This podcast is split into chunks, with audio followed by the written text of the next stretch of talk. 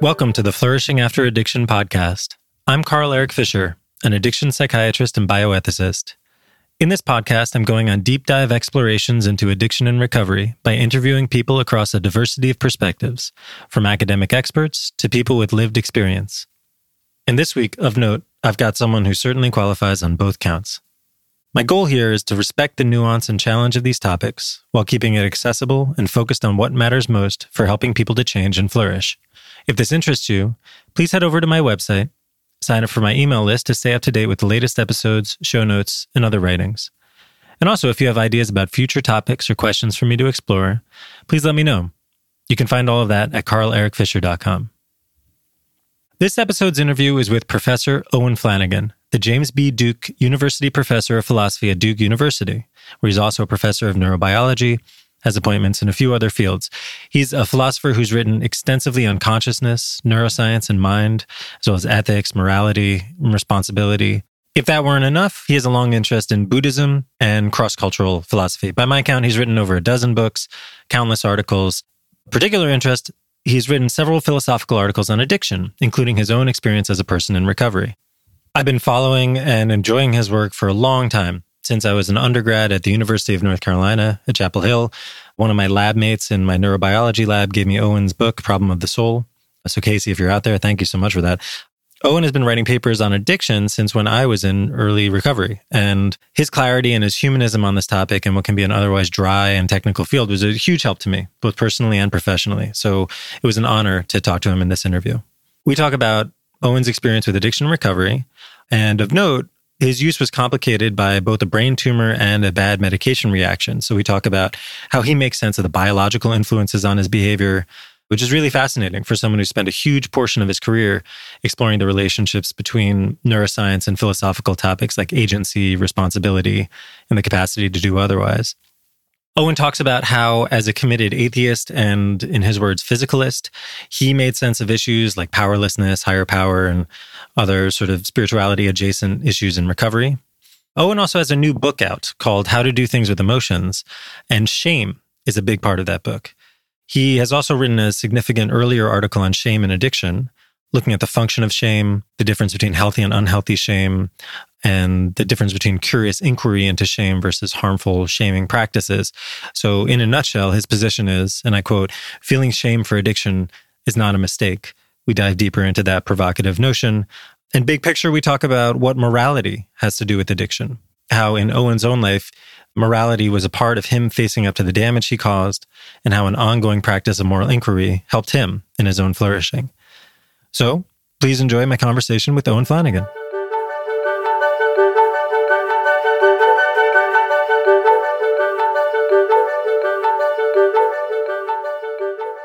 So I'm here with Professor Owen Flanagan, Professor of Philosophy at Duke. You've written extensively on the mind, neuroscience, and morality. And then a big part of why I wanted to talk to you today is you also had some challenging issues with your life around substance use. And the way I have read it is that it inspired some philosophical inquiry in yourself. So I was hoping at the outset, you could set the stage for people who don't know your history as much. Could you just start off by talking about your own problems with drinking and how you've made sense with it? And I know that's a big question, so feel free to take all the time you need. Yeah, no, thank you for the opportunity, Carl, to talk about this. Yeah, it's kind of interesting. I mean, my one way to sort of set out the both interest and on the one hand, and then sort of my difficulty at dealing with my own, the puzzle of myself is that I've always been interested in what makes humans tick and the nature of mind and consciousness and what brings meaning to a human life. And, you know, I guess I would just say, like most philosophers, I have an inquisitive mind, and specifically about the nature of the mind and the brain and so on. When it came to my own problems with substance abuse, I was of no help whatsoever with myself because it was entirely bewildering to me. And I kind of, the short version of my story is that I come from a family in which, you know, my parents were my father was a New York City businessman, came home from work, and before dinner was a kind of a magical time involving cocktail hour.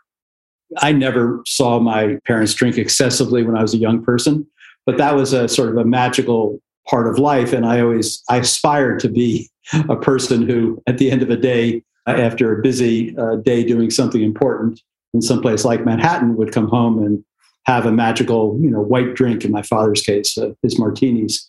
I knew that we were a family of drinkers. I don't mean heavy drinkers. I just knew that all my cousins and aunts and uncles participated in this activity. And I took it as, perfectly normal that people drank in celebratory ways. Again, I wasn't exposed to people. I knew of some people, in fact, including some relatives who my parents would talk about who had a problem with alcohol, but I don't think I knew the word alcoholism at a very young age. I remember being in college and a friend wrote a poem about a sot, and I had to look up what a sot was.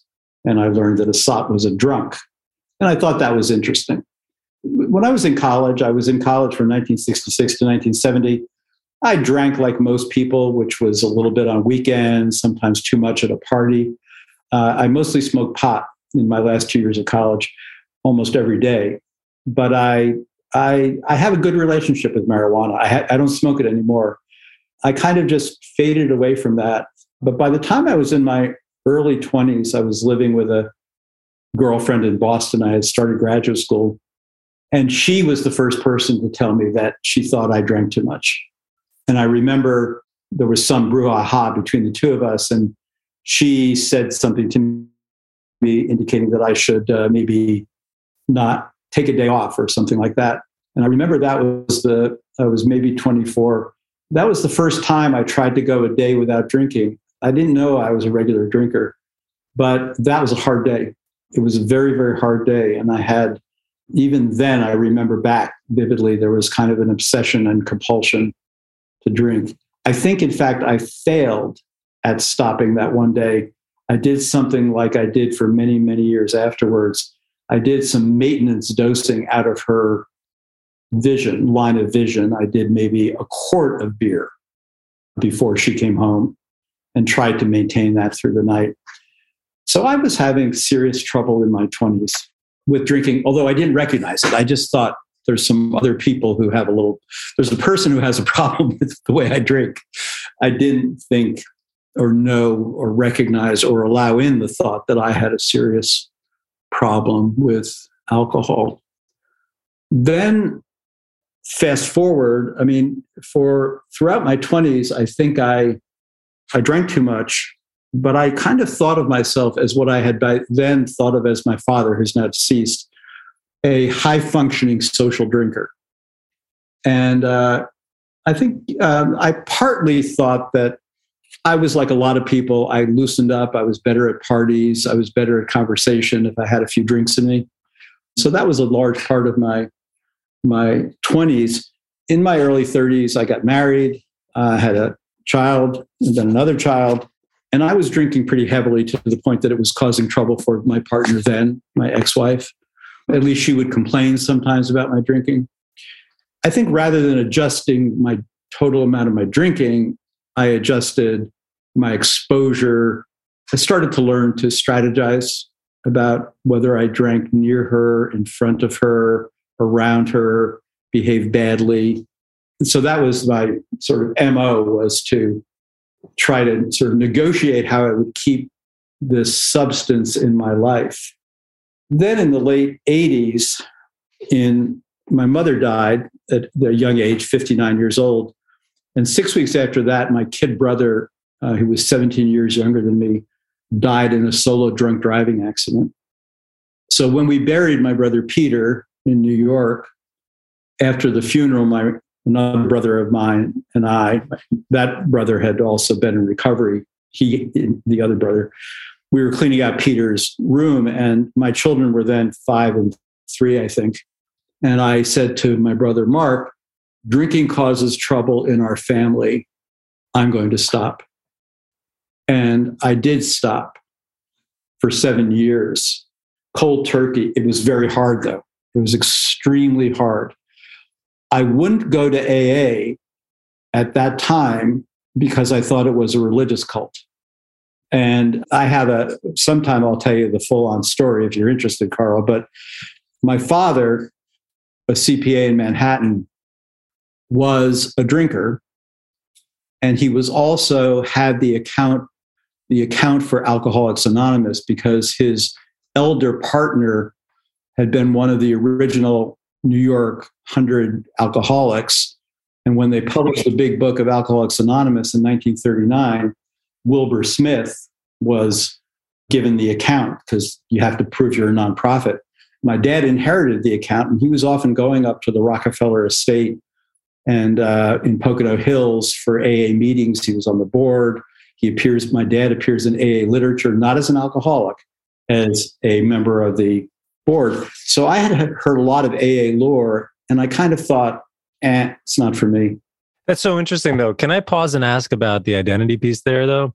So you had a very strong family experience of problems with alcohol, and you also had an experience of many people in your life who had a vision of alcoholism as a kind of condition or illness that some people can have.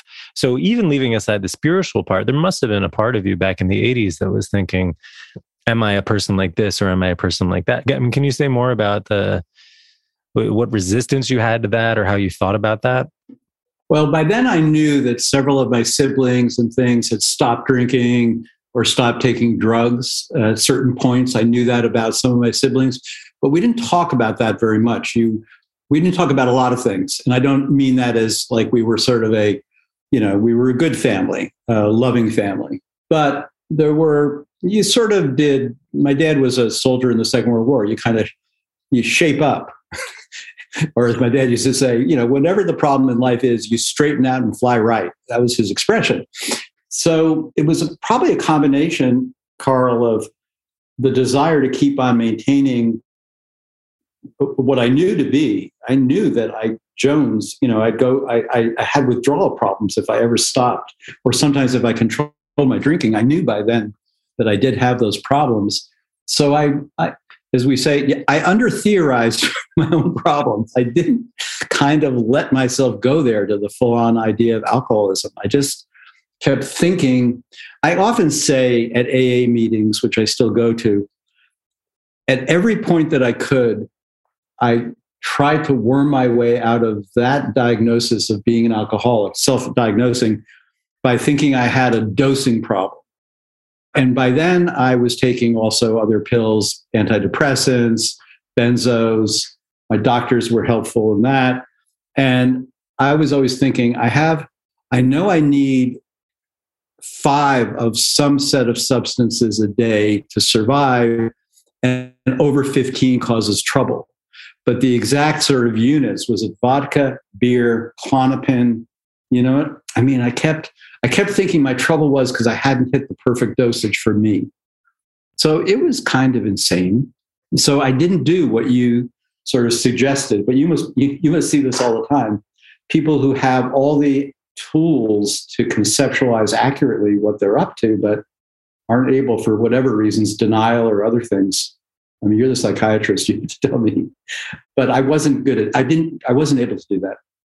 Right. Yeah. I mean, it looks insane from one perspective, and it's probably better that you stopped, one assumes. And at the same time, it's a messy concept. And that's what some of your writing has been about, is we're not always clear as a society what we mean when we say addiction or alcohol or alcoholism. And it strikes me that in the 80s, that was a particularly interesting time in the history of recovery movements. And there was a lot of profiteering in treatment centers and a lot of like really ideological and single note messaging about the disease of alcoholism. And no, I can identify. My father was a CPA in Manhattan too. And he and my mother had drinking problems as we were growing up in New Jersey, and they were turned off by all of that. And I don't know if that was what was going on with you at all, but I think there are ways that a sort of ideologically driven vision of what addiction is and what recovery is can inhibit people's ability to find a path of recovery that works for them.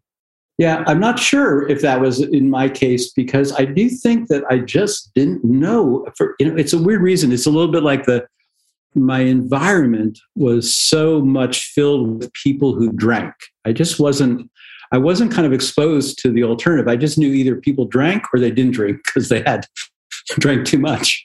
But it was so, shall we say, under-theorized where I was. And when I did, well, one of the interesting things to me, I mean, what you're sort of, you know, what your website is very good at and what I've learned since, I hoped when I first had those, I had 7 years after my brother died of where I was sober, but I didn't do any work on myself at all. And as you point out, you know, in your own work, flourishing and finding meaning and things like that, stopping drinking isn't enough. And always, maybe sometimes for some people it is enough, or stopping drugs.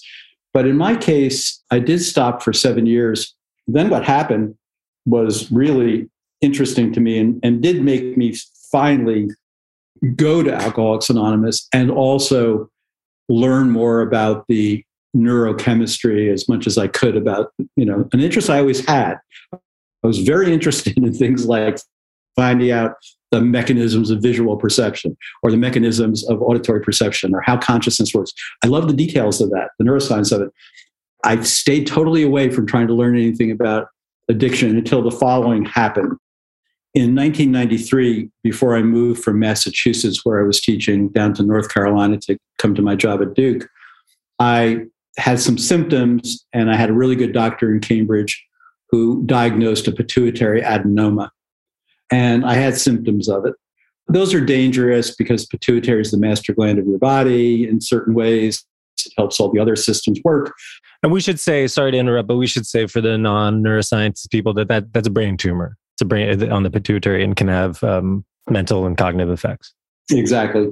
I had effects of it. And I had a good doctor. She gave me blood work right away. And she said, I think I know what it is.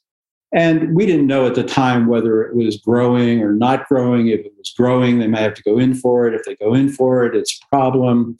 You can mess up other systems. If they don't go in for it, you could go blind. And anyway, I was in some danger and I was distressed. And but I was moving to North Carolina, and a psychiatrist in North Carolina, she was young, I don't blame her, but she did something which at the time you could do, but I don't think you guys do it anymore. She thought that she wanted to jumpstart my libido, which that's one of the effects of the pituitary, by giving me Wellbutrin on top of Prozac. Those are two antidepressants for your audience. And when she did that, within a week, I went into a manic state, and I did things like buy a house I didn't need, have an affair I didn't need, drive to where Andy Griffith lived between classes, and started drinking. By the end of that week, I realized what was happening to me. I realized that it was probably drug-induced. I stopped taking the Wellbutrin, and I immediately recognized the mistakes of the house, the affair, and I stopped those things. But I couldn't stop drinking. By the end of the week, I was back drinking the way I was 7 years before. And I was actually trying to do something rational. So I said to myself, you can only have like a bottle of wine and a 6-pack of beer a day. And that was then, Carl, the terrible, terrible period that lasted then somewhere between 7 and 10 more years. I've been sober now for 14 years. And that was a time of 5 hospitalizations for detoxing, 2 28-day programs, 3 DUIs, lost my wife. It was bad. And then a miracle happened. And I had some guys who I met in AA, and they sat with me at a time 14 years ago on my porch when they didn't know whether I was going to choose to live or die. I mostly wanted to die, but I was aware that if you're dead, you can't drink anymore. And I was lived to drink. And I also cared about my children and my loved ones.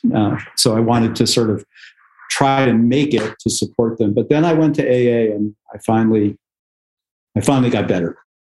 It sounds like an awful interstitial period. A lot of time between that first relapse and when you again re-entered recovery. I want to talk about the relapse for starters, because that's a tricky one for a lot of folks, how they make sense of responsibility and an impulse not resisted versus an irresistible impulse. And you had the two additional complicating factors of a brain tumor and a medication. But also in your other philosophical work, you write about incorporating understanding of neuroscience along with psychological and sociological understandings of what makes people tick. And I don't know, I guess like the dream of reductionism would be like 1,000 years from now, somebody could map your brain and say it was X% because of the tumor and Y% because of the medication. As I understand it, maybe this can be like we can start to touch upon some of your philosophical topics. As I understand, you resist that kind of explanation and you're very invested in addiction as a person level phenomenon and not strictly as a neurobiological one.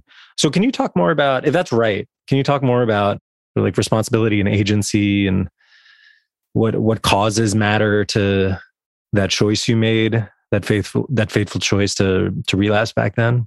Well, you know, again, I take it that,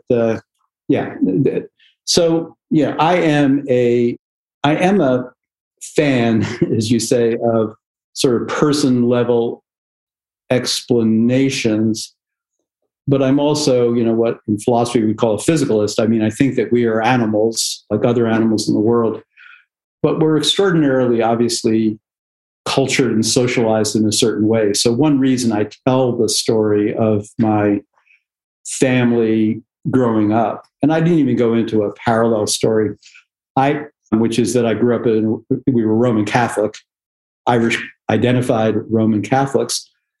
And I came to a school where I had to be an altar boy, much younger than other altar boys. Now, again, not only was there the beautiful ritual of my parents having their magical cocktails before dinner, there was also the Catholic Mass in those days before Vatican II, 1963, I think that was in Latin. It involved alcohol first thing in the morning. I had a whole view of the world as alcohol being magical. And I identified with the view that we Flanagans were drinkers. We were responsible drinkers. That was, but it was something that I identified with as a story of the kind of person I am, the kind of people we are. And I have lots of cousins. I had 26 cousins over, you know, in Jersey and Connecticut, first cousins. I know from Facebook, you know, a lot of my wonderful cousins still are able to drink happily and they have celebrations around alcohol. And I do envy them sometimes, and because we are like that on my side. So the person level thing, I think partly is just that I think it's just more than whatever particular features of my brain chemistry is. I assume that something weird happened to me over time, maybe due to habituation in my brain. And I love the thought sometimes of there being things like medications that could help me leverage what was my dominant desire, which is, damn it, Owen. You know, at the end of my drinking, I think I've written about this. I know I've written about this, and I don't know if it's in something you read, but I would wake up every morning at the end and, you know, be ashamed again of the night before and say, well, this is the first day of the rest of my life. But then it felt as if the overwhelming compulsion took over, and I was in my car on the way to the BP station at 6:58. At 7:00 as it opened, I bought 3 Heinekens and I chugged one as I got back into the car to steady my nerves. Every day was like that. So there was a real disconnect between my conscious desires and plan and what I would normally. So I did think of it as an aberrant physiological state. I don't know how to mesh these together, but I did feel like part of the pull of it for me was just that I had worked out a life in which drinking was supposed to be part of it for me. And now I was facing a life where it was supposed to not be part of it, and I couldn't seem to get there. But I take it that there are lots of places that between therapists, I've had wonderful therapists over the years, you know, they've helped me leverage and control, as we say, you know, the settings and the situations I'm in. At first, I really needed that because many people in meetings I go to, you know, will tell about the experience they had where once they stopped, they felt better. Once I stopped, even the last time, if I was talking to you in the first 6 months of that, I was thinking of a drink. It was about 6 months before I suddenly had 15 minutes where I wasn't desiring a drink. It was hell, but it doesn't happen anymore. That's an important point, I think, because my understanding from the recovery literature, which is criminally under-investigated, but we're starting to get more and better data these days, that on average, people feel worse in the first 6 months of recovery. But there is this sort of drive for a sort of like Dantean descent in recovery and the extolling all of like the beauty of a life in recovery. So sometimes people miss, I think sometimes people in recovery sometimes miss that like can be really challenging. And it's really more of signing up for a marathon than it is like getting some basket of prizes. That's a really good way to put it. And I think that's I remember in the early days saying sometimes, not only was I still suffering the sort of felt like the compulsive thinking that, you know, it felt like a kind of an OCD revolving around alcohol, frankly. I mean, from what I read about it, you know, I just was not able to get the thought out of my head, and I was not able to get the desire out of my body for a long time.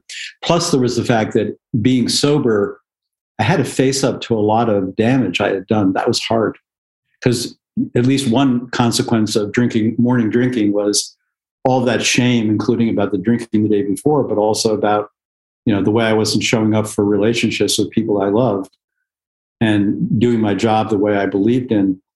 I did at least dull that right away. And then once you get sober, you have to face that. Right. Yeah. So you mentioned shame a couple of times. So we should go there, because that, I think, is a really provocative notion of yours, probably provocative to a lot of folks in treatment or policy. And the way I understand it is that you've written that addiction involves a moral failure, and there's a way in which feeling shame for addiction is not a mistake. And so can you explain more about the shame? What's the good shame for addiction, or what's the helpful shame of addiction?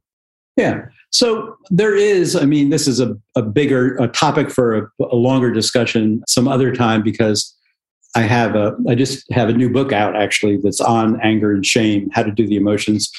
So I take a sort of on the one hand, a particular view on shame. There's an orthodoxy in American psychology that shame is a really bad emotion. It leads actually to all kinds of terrible things like eating disorders, addictions, self-loathing, and so on and so forth. I've looked at the shame literature from other cultures, and other cultures don't think of shame that way. They just think of it like and I don't think we need to think about it as a completely all-encompassing, I'm a worthless piece of shit attitude towards oneself. So to think about, you know, when a parent says to a child, you ought to be ashamed of not sharing with the M&Ms with your sister, or you ought to be ashamed for hitting your sister. They're not saying you should feel like a total failure. They're just saying that in this particular domain, you should not be shameless. You should want to step up your game. And actually, what you'll find out as you get older, young child, is that there's reward in sharing the M&Ms evenly with your sister. And there's a reward with sharing the blocks and building the Lego thing together. So I don't think that, you know, the ordinary use of shame is totalizing. I think in my own case, the shame I felt was motivational. And although it did sometimes feel totalizing, because addiction is one of those things where you really cause your whole life to fall apart. Everything falls apart because you're focused on one thing. But I did feel that I wasn't living up to my own standards of what a good person was. I don't want to overly moralize it, but I was a husband who took vows. I was a father who believed in fatherly duties. I was an academic who believed in doing a really good job on my work. And I wasn't doing any of those things properly. So that was motivational. I had a sort of a vision of what I was supposed to be, what sometimes I would think the old Owen was able to pull off. And that, so having that goal in mind and being ashamed of the way that drinking was interfering with it was motivating for me. And you might say, well, maybe, you know, it was guilt. Well, maybe. I mean, Americans use the words guilt and shame, you know, in sometimes similar ways. But I didn't think it was all bad. I think sometimes, you know, there are things that are worthy to be ashamed of. And that tells us that there's another way to go, or there's another track possibly to go down. So, yeah, I think, you know, on a separate note, I think one of the main problems that we have now in America, we see this politically, is a kind of shamelessness about looseness with the truth, looseness with honesty, looseness with caring about the common good. And I think that's a serious problem. It's a lot more serious problem than feeling shame. Self-hatred is not a good thing. But I think in my own case, I thought that the shame was motivating and, you know, something to be used in the project of recovery. Mm. Yeah. What I hear you doing is getting really granular and clear about what we're talking about when we talk about shame. And that strikes me as useful because I think my understanding of the pop psychology sort of TED Talk TV special version of shame is that guilt is fine because it is about an action and then you can think pragmatically about it. But shame is you use the word totalizing. It's just a total judgment of myself as a bad thing, and it's too blunt and it's too harsh to do anything useful or effective. But it sounds like you're talking about a different nuances in shame around public conduct, but then also shame about addiction. There's a type of shame in addiction, the shame of not living up to my intentions, and then also the shame of not living up to my actions. That's worth looking at. Yeah, that's right. And trying to get back to leveraging, because you knew you were the kind of person. I mean, I do think, you know, again, you know more about this than I do, certainly, but, you know, there was something about using which felt entirely different from other kinds of temptations, because other kinds of temptation, usually one can say, well, I can avoid that. I don't have to go down that road. I don't have to eat more ice cream. I don't have to eat more chocolate cake. I don't have to go to the racetrack, at least in my case. This one sometimes felt so compulsive, but I thought there's got to be ways to leverage it. I might need other people. Like I might need, and I did need, my therapists. I did, you know, in my own case, I didn't have medications that were particularly focused on that, but I was ready to use everything in the arsenal to figure out how to regain control. And it might have taken, it sort of took a village in my case, I want to say. Yeah. Well, listen, I think there might be a few things I know better than you, but you're really the expert when it comes at the intersection of neuroscience and morality and ethics. Yeah, that to me seems like one of the stickiest wickets here is bringing morals. Here's what I understand you to be doing. Tell me if I'm right or wrong. I understand you to be trying to bring in a discussion of morals, and I guess you could call it virtue, what's good, what's true, what's beautiful, into a discussion about shame and feeling states in addiction without moralizing. And that's tough. I don't know exactly how to go about that. So tell me more about that project if I'm on the right track. And again, you know, there's sort of this funny thing I do. Well, not funny, I guess. You know, my work on addiction, insofar as I do that, I sort of had that on the side. You know, and partly actually that has to do with, to be perfectly honest, you know, with the fact that like I'm getting close to retiring from my job at Duke. You know, I'm in my early 70s. And, you know, I've been in recovery a long time and I have some confidence in my recovery, but I don't always write about addiction. I write on addiction on sort of the side, and I publish articles on that on the side. I'm bringing them together now in something I'm writing.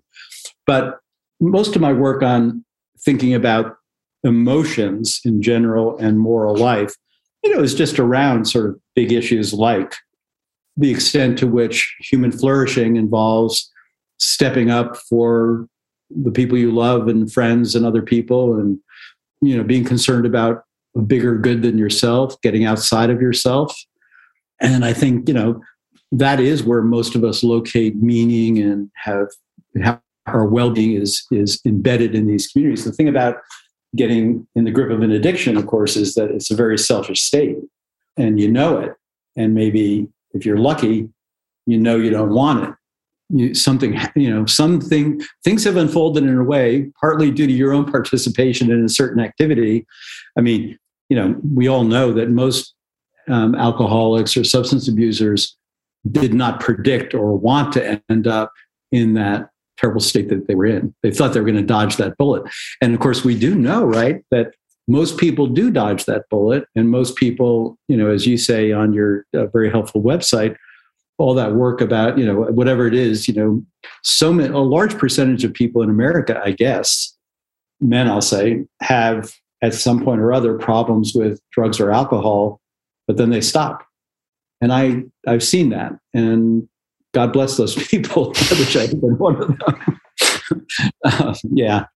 The burden of addiction falls disproportionately on marginalized groups, both because the notion of addiction is used as a weapon and a tool for social control against Black and brown people, and also because actual addiction is driven by social determinants of health, like poverty, discrimination, racism, et cetera.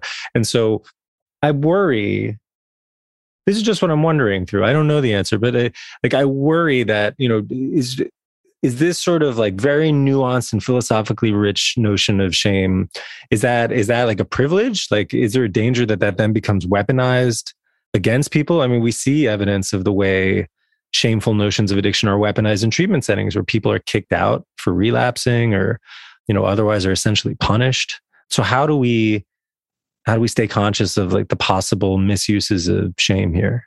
The kind of shame that, you know, I'm interested in, you're right. I mean, well, first of all, the good news is that I wasn't proposing any particular sort of public health use of this concept, because I do think shaming and humiliating people is terrible.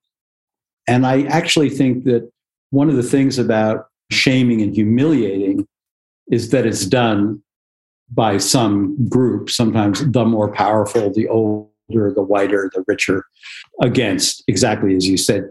But I don't think that shame, the feeling of shame in and of itself has anything necessarily to do with shame and humiliation. Again, go back to the parent example.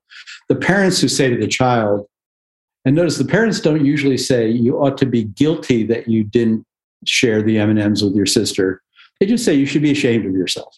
And they're not saying you ought to be. They're just trying to indicate that there are certain standards that we expect you eventually to live up to, and you'll find out that they're their own reward.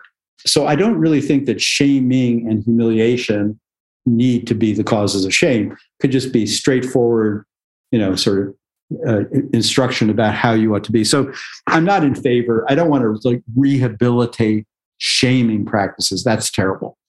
I just think something like a mature sense of shame, where you know that there are certain things you want to do and that you would feel ashamed if you didn't do. Some people say that guilt is anger directed towards yourself. And I'm not sure guilt is such a good thing either, you know, but so both shame and guilt, you know, they have some problems. So all I want to say is something like this, that in my own case, and maybe for other people who feel ashamed about the grip they're in from their drug, that could be motivational. But I don't want a culture, you know, and again, you're totally right. I mean, I was so aware, I was talking to my wife about this yesterday, I forget why it came up. You know, but again, I remember it scared the bejesus out of me in the 80s, living in New York and Boston at the time, you know, the crack cocaine scare. And I remember reading articles in the Times that you would have thought no one in the history of the universe ever recovered from crack usage. And it was just so used to demonize and control, and it was a Black person's disease. So we know how that history has been. So let me ask about your recovery then, because you mentioned that you had resistance to the spiritual and religious appearing elements of 12-step programs, but then something happened where you were able to enter recovery. So tell me, maybe you can start by asking you, just what is your understanding of recovery? How do you think about recovery?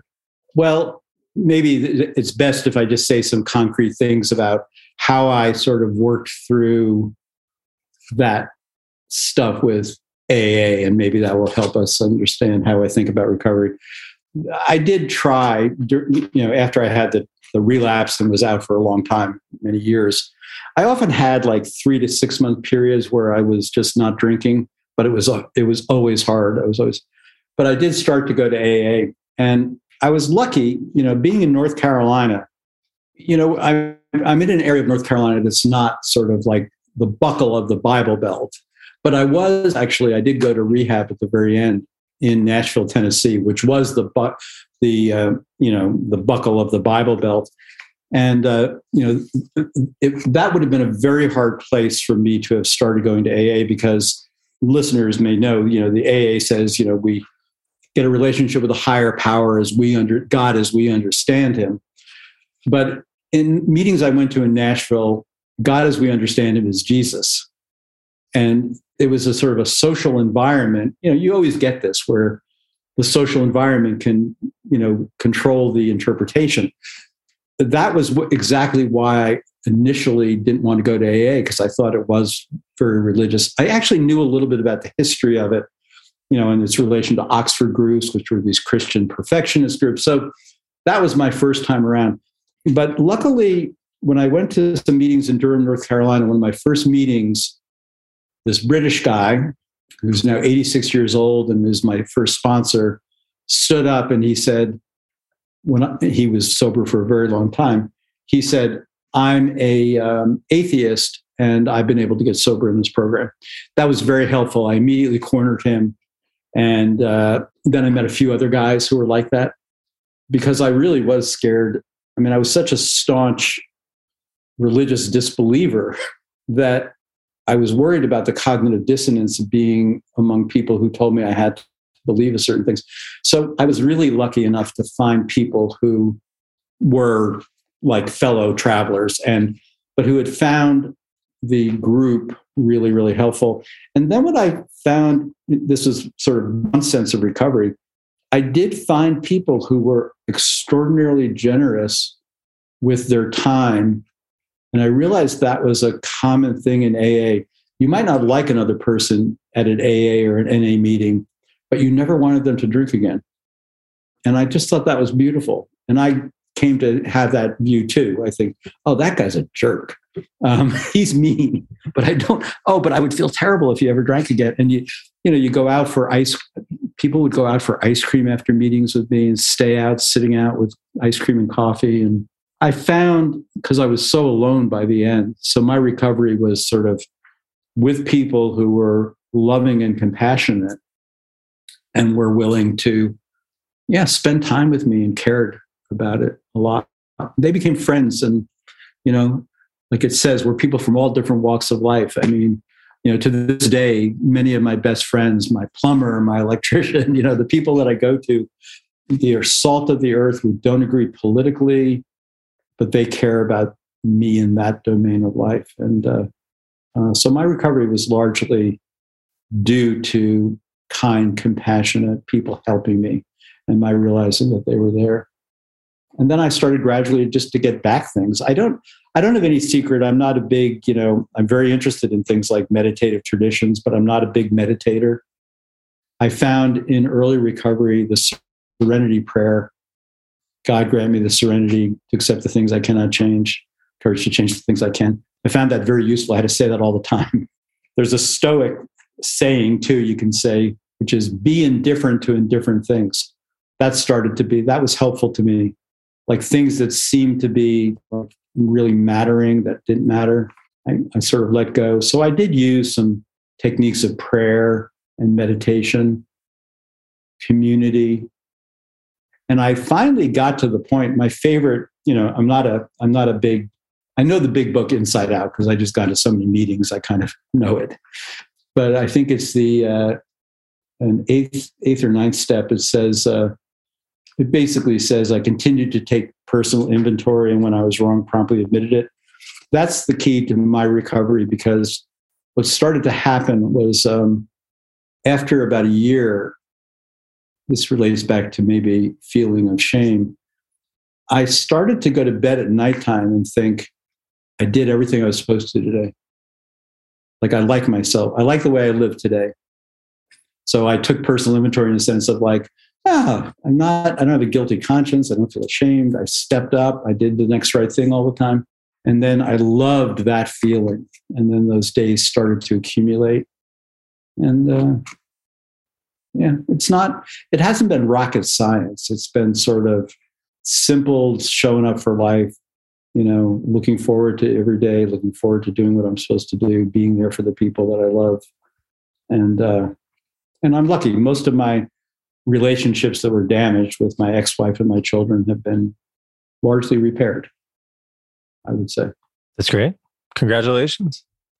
And then thinking about your work, I have to wonder, so you as a philosopher are allergic to the false dichotomy of free will versus determinism. You just hate it. And then, as I understand it, and then you also sound like you're still a committed atheist. But then, so in this program, there's this notion of powerlessness, and then there's still an idea of a higher power. So that's the thing that seems very sticky and like real breeding ground for denial for people who are kind of interested, but having some sort of hang up or rationalization about it. So how did you make sense of that? Well, I just was so desperate, maybe. I don't think I made sense of it. I mean, I think what I did was come to terms with it, Carl, in the following way. I just thought, okay, AA is another set of social practices that came out of, I mean, you know, again, there's some, you know, the good books. I think that Kurtz book is a really good book on called No God, you know, I Am Not God, about the history of alcoholism. Right. Ernie Kurtz and Not God. Yeah. Yeah. That's a nice book about the history of the program. There's another book that I read this past summer, which is really in the nitty gritty history. It's a big rock crusher, but I don't remember the author. In any case, I thought right away, I just thought, okay, I get that AA, it could have started in synagogues, but it didn't. It started in Christian, you know, in these Oxford groups that were dedicated to a certain kind of moral perfectionism that, you know, and then out of that, you know, it came AA. So I thought, well, as soon as I understand where it came from, then I'm not going to fuss about things that they're in charge of. They're allowed to talk about, you know, the way that they found their way. It was also actually, in many respects, congenial to me because, of course, I was raised as a Roman Catholic, and I did get the importance of confessional practices to a point. You know, you go into a booth and you tell the priest how many times you hit your sister or did whatever. So I got that, and I got the ideas about taking personal inventory, and I sure as hell got the idea that I was powerless over alcohol for all intents and purposes by myself. You know, and then, as you know, in many meetings, but it depends on the locality of the meetings, many people will say you need a higher power, but the higher power, of course, can be the group. You know, other humans, you're in solidarity with other humans. So eventually I stopped being a member of the debating club and just thought, there are enough people like me in these rooms. I don't have any trouble, by and large, with the, you know, way the meetings are held. I know what you know. I mean, like when sometimes I go to meetings in other parts of the world, like at the meetings, I remember when I first went to the meeting in North Carolina, we had this woman who's now deceased. Dot was the matriarch of the group. And I was kind of appalled that they said the Our Father holding hands after the meetings, like 100 people. And I said to Dot, I said, you know, the Our Father, I said, first of all, you say the Protestant Our Father, not the Catholic Our Father. But secondly, we've got Jews and atheists and Muslims in this room. And she said, they say the Our Father too. So, and I just thought, well, you know, she's sweet and dear and adorable, and what the heck? I mean, but in other countries, of course, at AA meetings, like in the UK, they would never, ever say the Our Father because they realize, but they sometimes will say the Serenity Prayer. So there's just certain battles. I was so desperate by the end. That was a battle I sure didn't need to be part of. By the way, on free will, just a quick comment. It's more that I just think philosophers, when they decided to talk about free will and determinism, it just hasn't gone anywhere. So what I suggested really was a return to an old way of talking about things, of degrees of voluntary control and involuntariness. I mean, we know some things like knee jerks and pupil contractions are totally involuntary. We know that maybe other things like, choosing which college to go to is purely voluntary. What seemed to me true of alcoholism is it's mixed. And the question was how to leverage parts that could be put under voluntary control. It wasn't quite like a pupil contraction or a knee jerk, but it wasn't quite like a free choice either. And which is maybe why it's so bewildering. Right. So it's not about powerlessness as some sort of philosophical idea of total neurobiological compulsion or hijacking, which I think is where some of the language goes sometimes, just that there's an individual experience of being powerless enough that someone needs help expanding their zone of control, as you've written, or just finding a way to get the help they need. Yeah, like, you know, people like, I think it's Gene Heyman, is that he the one that addiction choice? I mean, I think people like him have really pointed out something very useful, which is that, again, just to take the pure involuntary reflex thing, you can't will that your eye doesn't, pupils don't contract or do whatever they're doing to light and darkness. You just can't will that. But everybody, even people with suffering terrible addictions, control scheduling to a point. Like you can wait an hour to take your next dose if you have to. And that shows that there's some leverage we have. And then the question is how to get help from professionals, yourself, your family, your loved ones, you know, to leverage it so that what is the hour you can control it becomes the day that you can control it. You've also written a lot about Buddhism, and you've been involved in conversations around Buddhism. And I can't help but think that when we talk about will and powerlessness and the sort of like mainline Protestant origins of AA, that has a sort of legacy of a particular focus on self-determination and agency that's not even found in other versions of Christianity. And so I'm just wondering, when it comes to thinking about choice and compulsion and agency and addiction, if the explorations with Buddhism or Eastern philosophy or other cultures in general, did that help you at all? Or is there any way that those types of perspectives on the self and choice help you to make sense of the phenomenon?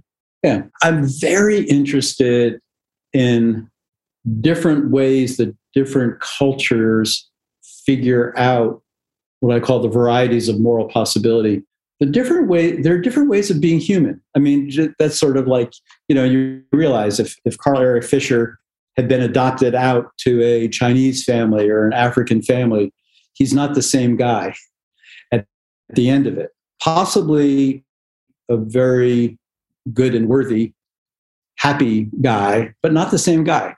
And so I think there are some things in, you know, all the other, since I do a lot of cross-cultural work, every other tradition sort of, first of all, one thing to notice about other traditions, I mean, Owen Flanagan probably doesn't become an alcoholic if he's raised in Saudi Arabia, right? I mean, same genes, same body, whole thing. Relatedly, it helps me understand things like, I mean, some things about Buddhism, which are very helpful to me, have been the emphasis on certain kinds of perspective taking about the self, about a self that thirsts and grabs and ego tries to absorb everything into itself. You know, it made me think about, in a different way, about something I can think of in our cultural tradition, but it's about, you know, what was I trying to do to myself? What pain was I trying to hide? I mean, we haven't talked much about this, but I think I indicated that I saw a very good effect of drinking the first time I had a drink. I felt it. I know what it was. It was not being scared, feeling safe in the universe. Now that's an interesting thing, you know, to think about. What was it either about me or the world, or maybe just the general plight of being a human being, that made me a little bit scared? And I liked something that made me less scared. And, and I think Hannah Pickard, I don't know if you know her, she's a really good philosopher, writes on addiction at Hopkins. She's also written about shame. She talks about shame without blame.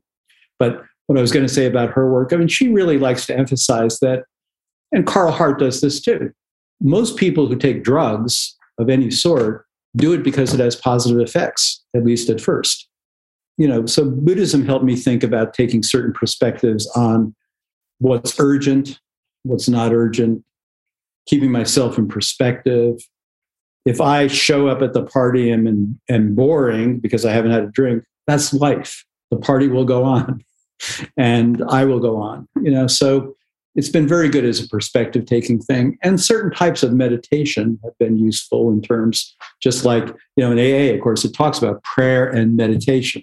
They were not thinking about Buddhist meditation, but many groups, as you know, have now incorporated those styles of meditation into their techniques. So it helps me think about human change and, you know, all these other traditions where people turn out to be different kinds of persons. And I've been lucky enough, I've gone to AA meetings in Buddhist countries, in Confucian countries, and it's quite interesting, you know, how different they can be. So a keystone essay for you was 2011. You read this essay, What Is It Like to Be an Addict? And I'm just mindful of the fact that it's been 10 years. So how has your view changed or evolved since then? Your view of yourself or your view of addiction in general? I did think in writing that article, and you know this, I was asked by someone who knew of my own problems, a philosopher, to speak at a society meeting of a society I'd been the president of, the Society for Philosophy and Psychology. So it was a moment of self-disclosure that I didn't quite want to do publicly, but felt it was important to do. Because one thing that AA taught me, and I've said this, or one thing recovery has taught me, I don't need to say AA because I don't want to make it special, although it's wonderful. It's been wonderful for me. Is that, and by the way, I don't go that often anymore. I go sometimes, but I have people who I always with from AA. But when I wrote that article, I thought that one of my duties would be to say, so philosophers and psychologists who write about addiction, they know, as it were, the neuroscience of addiction sometimes, insofar as there is a, you know, relatively, there's interesting competing stories, as you know, about the neuroscience, which systems are implicated. Is it a midbrain mutiny? Is it the wanting and liking systems that get cross-firing? Is it, you know, learning circuits that get perfectly activated so that, you know, Stephen Curry can't miss a three-pointer, Flanagan can't miss a martini down the throat? You know, is it that kind of thing? You know, so there's that view. So philosophers know a lot about that, those stories. And in fact, on the panel that I was speaking at was George Ainsley, who is the midbrain mutiny, hyperbolic discounting guy, and a few other people. But in any case, but I thought it was important because of beliefs I have about how to study consciousness that I tell something about the first person story, combine the first person to tell them what it felt like to be. And I focus mostly on the sort of turning point time, the compulsion and the desires. It's related, you know, it comes from a title of a famous paper by a philosopher called What It's Like to Be a Bat, where he tries to imagine the way into the internal life of a bat. I tried to tell from the first person point of view what it was like to be an addict. And I will, a book with that title will be coming out. So what has changed though? Well, one thing that changed is at the time that I wrote that, I treated my addiction to alcohol and my addiction to benzos the same way. And I've come to think they're probably different, although I was even when I was off alcohol for various periods, I was always taking a lot of Klonopin. I love that drug. But I think now probably that is where the language of physical dependence is better than some other language. I guess I want to say the phenomenology feels to me like the thing I had with alcohol was a obsession and compulsion aspects to it. The thing I had with Klonopin was I liked its effects and I didn't like going off it. I had real terrible withdrawal symptoms, but it didn't have the same kind of obsessiveness associated with it. So, but I had problems getting off it, and it had powerful effects when I went off it for a while. It took me a while to get evened out. So that's one thing that maybe that we need different stories about the phenomenology, that is the inner experience of different substances. Since I've never been, as it were, a substance abuser of heroin or cocaine, I don't know the story there. I also know, certainly I was a daily user of marijuana for several years back in the 70s, but I didn't seem to have any problem, just that evaporated. So I would want to tell like different stories from my own perspective about different drugs that have been in my life. I read something a couple of years ago. I don't think it caught on, but when I was writing something about addiction, there was some important document, maybe out of the Surgeon General's office, came out, and it said at the beginning, you know, it started out by saying we no longer refer, you know, scientifically to alcoholism or addiction. We now use substance use disorder. Yeah, is that the phrase? But then it said, it went on to say in this UN, in the Surgeon General report, that some people found that shaming, that they were changing it to something else. I forget what it was. Maybe substance misuse. Well, I don't remember, but I thought, damn it, this is like, I don't know. It sort of struck me as, it goes back to the problem that you said about, yeah, these designations can seem shameful. It is embarrassing, shall we say, to say you're an addict. I mean, speaking for myself, it's not like one of the things I want to say. I like it when the people say you're the author of 10 books. I don't like it when people say you're, that's all, you know? And so it isn't like the first thing you want to say, you know, or even the 10th thing you want to say about yourself. But if it's true and it helps people, it's important. But I think that, there probably are differences. We know that there are differences in the way different drugs, which systems they activate. Of course, the things that are non-substances don't do anything directly to the biochemistry, so it's hard to say what they're doing. Presumably they're doing something physical, but it might be different physical things in different bodies.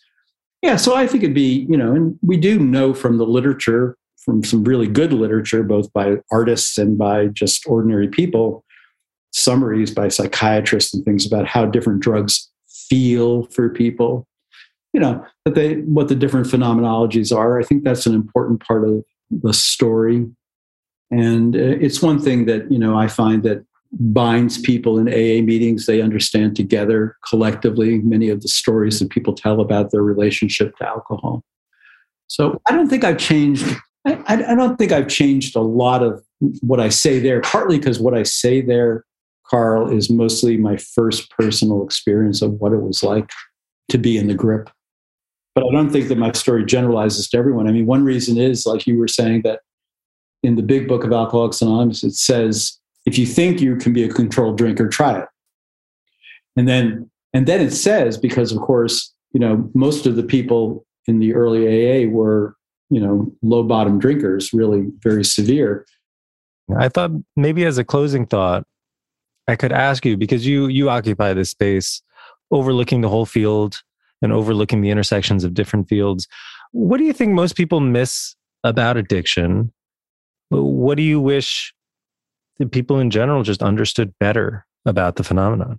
The first thing that comes to mind is, for a certain kind of addict, the kind who really is wanting to get out of the spiral of addiction. And not everyone is. Some people can, I think, maintain their addiction in a way that fits or suits a life.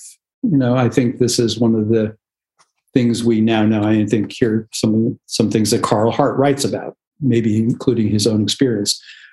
But I think that the overwhelming sadness and feeling of being trapped and caught of many people who are trying to get out of that cycle, that they can't find their way. And that's often a shocking discovery.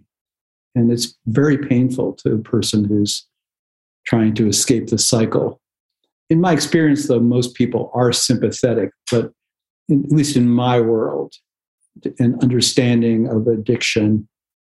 But that's something I would want them to know about, how deeply painful it is to the addict, not just the pain of avoiding the substance of choice, but just the sort of existential predicament that they can find themselves in. That is, so love helps. It doesn't need to be love from the family necessarily. That's good. But that's where other addicts can come in. And as I say about the two guys who saved me on my porch, my friends, who didn't know which way I was going, they kind of loved me back. Beautiful. Thank you very much.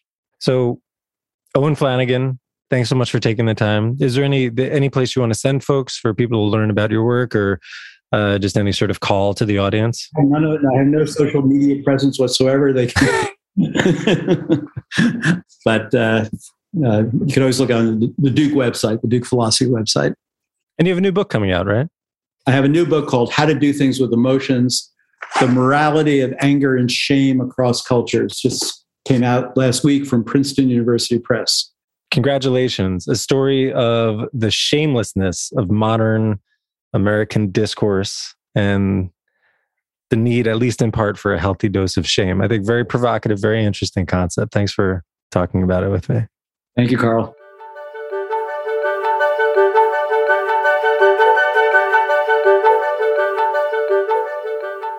That's my interview with Owen Flanagan. A few points I wanted to linger on. One theme I appreciate is how Owen continually returned to the social component of both use and recovery, how his use was driven by a social context, and how he needed social supports for his own recovery. It wasn't just a personal or individual point. For more on that topic, stay tuned for one of my upcoming episodes where I interview social psychologist Jay von Bavel, who's going to talk about the neuroscience and psychology of social identity in relationship to addiction and recovery. I also loved how Owen described how, initially, he thought that his problem with alcohol was a dosing problem. He just needed to get the right number of drinks or substances right. But then, when he stopped using alcohol and drugs, the stopping wasn't enough. And it was at that point he had to address the person-level issues like shame and connectedness, and his personal practice of morality in recovery. And at the same time, I want to emphasize his point that while he talks about the ways that shame might be motivational or useful in addiction, that does not mean we should use shaming in our response to addiction, not in a therapeutic context and not just in an interpersonal context. Instead, what I hear him saying is it's more about just being honest about the pain of addiction, how addiction is more than a dosing problem, it's more than just craving and withdrawal, but also acknowledging and being with and working on healing the pain of addiction, that existential pain of not being able to control one's behavior and having trouble living up to values, goals, and standards. If you're interested in learning more about any of these topics we've discussed, head on over to my website. Sign up for my newsletter, and you'll get a PDF I've created about the different paths to recovery, which touches on a number of the topics that Owen and I discussed. You can also check out the show notes for this episode, where I'll link to a number of the other thinkers and scholars that Owen discussed, like Hannah Pickard and Thomas Nagel. I'm doing this podcast because, as Owen described, I think it's important to tell these stories, to talk about addiction and recovery, and to bring more attention and care to these topics. If you agree, I'd be so grateful if you could help me get the word out. You could hit share on your podcast player now, or just send an email to one other person who you think would find it useful. Another great way to help is please leave a review on Apple Podcasts. It's a major way that people find new podcasts. But most of all, just thanks for listening. This podcast is for general informational purposes only. It isn't medical or clinical advice. The content is not a substitute for medical advice, diagnosis, or treatment. If you have questions, please consult a medical professional. Conflicts of interest are an important topic in addiction and recovery. For now, it's just me bringing these conversations to you ad-free for their own sake. I do have a list of disclosures about my work and other positions on my website, which I will keep updated.